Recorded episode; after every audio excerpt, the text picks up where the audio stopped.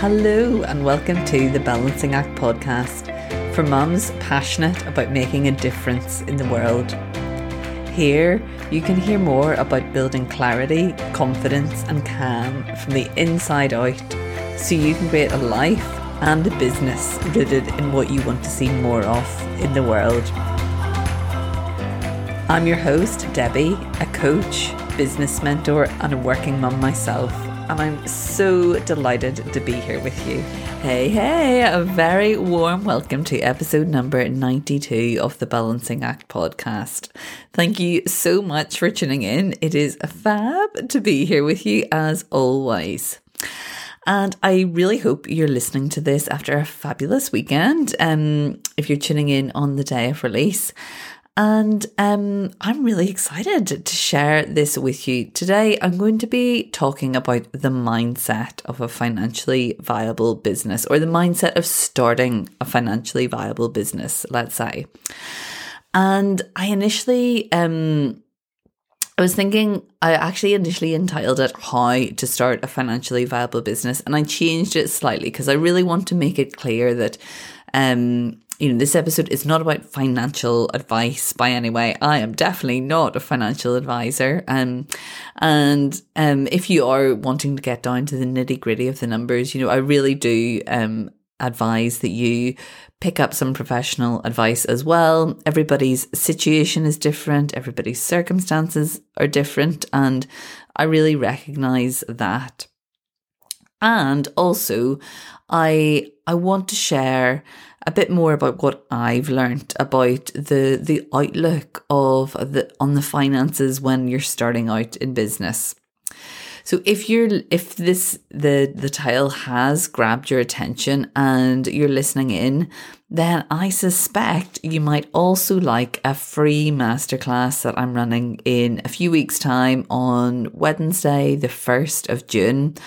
And it's four steps to starting and sustaining the business that you were made for.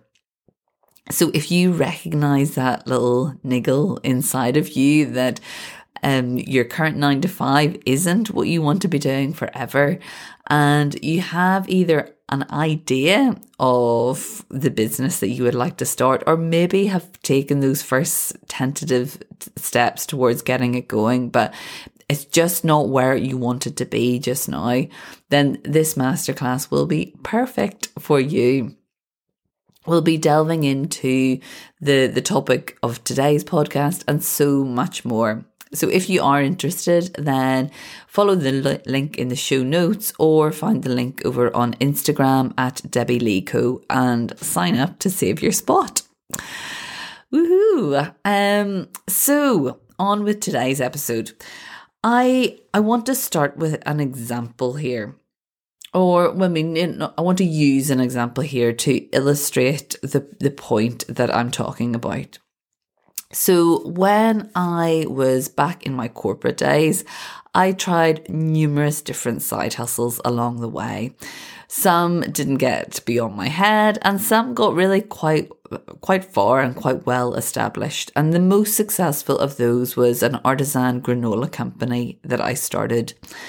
Um, I I'd just been on the lookout for a new entrepreneurial endeavor, and the idea came about really unexpectedly, and it just felt right.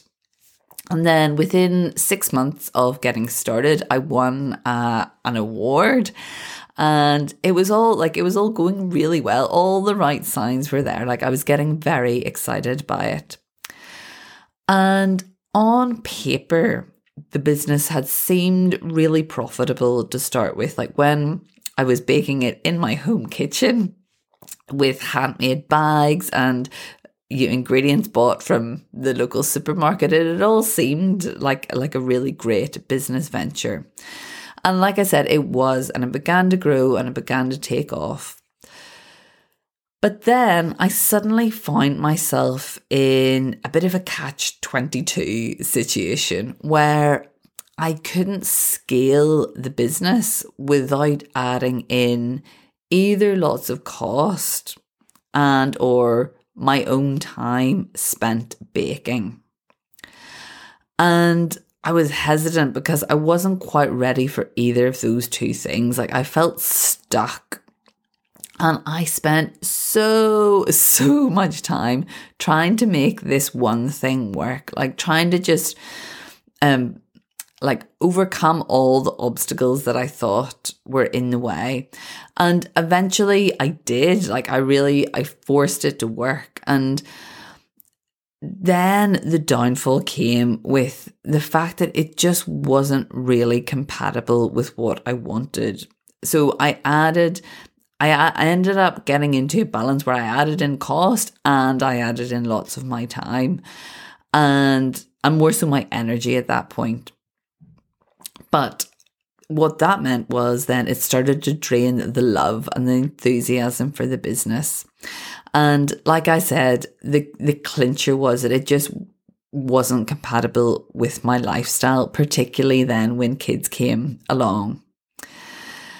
And I see so many businesses going down that same path where we start with like, you know, quite a something that's small and contained, but just isn't scalable. And now with the um the knowledge of hindsight and where I am in my own business today, I, I see things so differently. And this example is really why I never encourage people to start with how the way I did then. So I, I had this idea, the idea came to me. Um, I, I started off without like I had I had an intent and a vision, but not a particularly wide ranging one. And I just got obsessed with the how. Like, how, how, how am I going to make this work? And what happens then is when when you go down that path, it only serves to narrow our options. Whereas what I knew now was like if I'd done things differently and I had a totally different business model that still supported the same impact on people's day in that I wanted to help them have this really like nutritious fuel for day to day adventure.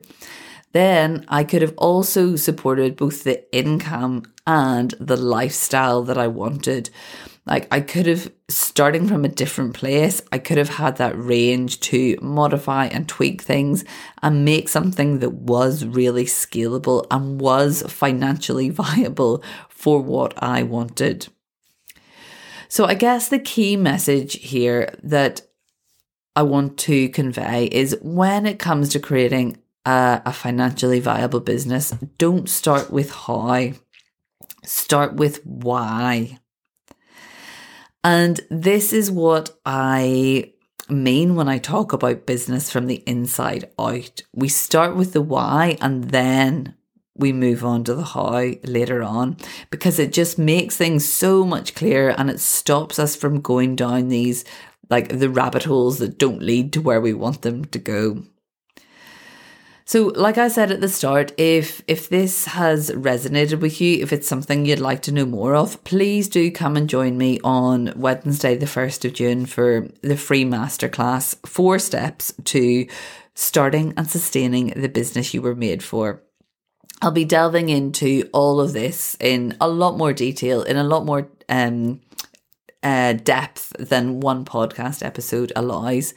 So, um, yeah, if you would like to know more, then please do um, sign up using the link in the show notes or um, the link over on Instagram at Debbie Lee Co. And I shall look forward to seeing you then. So I'd love to know what has resonated with you here, what's really stuck out as the key takeaway. Drop me a message um, on Instagram again and let me know. And I shall look forward to seeing you again next week. Take care. Bye for now. Thank you so much for listening to this episode of the Balancing Act podcast. If you've loved what you've heard, I would be incredibly grateful if you could rate and review the podcast so that we can spread the word to all the moms out there who want to create impact and income through a business that they love. If you're ready to kickstart your own entrepreneurial journey, head over to debbielee.co.uk forward slash start to download your free resource guide now. That's debbielee.co.uk forward slash start.